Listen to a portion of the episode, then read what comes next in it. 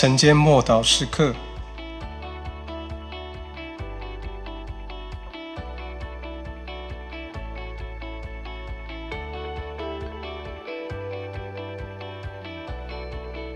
圣经中有关耶稣的事。路加福音二十四章二十五到二十七节，耶稣对他们说：“无知的人啊，先知所说的一切话，你们的心信得太迟钝。基督这样受害，又进入他的荣耀，岂不应当得的吗？”于是从摩西和众先知起，凡经上所指着自己的话，都给他们讲解明白了。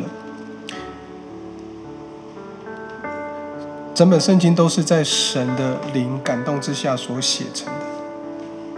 圣经就是神所吹的气息，神将他的生命与圣灵的气息吹进所有的经文里面，每一卷书都有他的印记。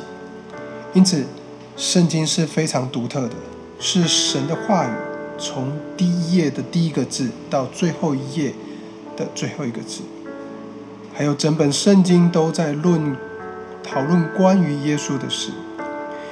耶稣自己也亲口肯定了圣经所写的都是关于他的事，他就是圣经经文中的核心与明亮的晨星。他透过每一卷书发光，透过每一卷书讲论到关于他的事，都指向他，都为他做预备，所有的预言都关乎他。旧约是为着基督做预备的，新约则是为了耶稣来做解释。当旧约加上新约，就成了一幅完整的图画。这些都来自于神的启示，都是真理，逐渐荣上加荣，直到耶稣出现在人类的历史上。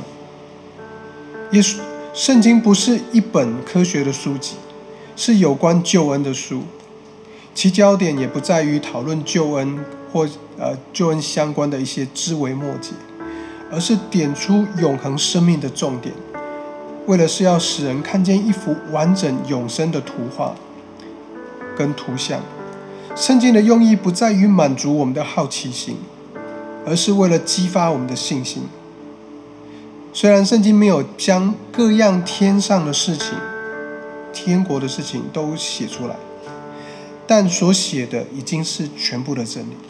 圣经包含历史，但却不仅仅是历史书而已。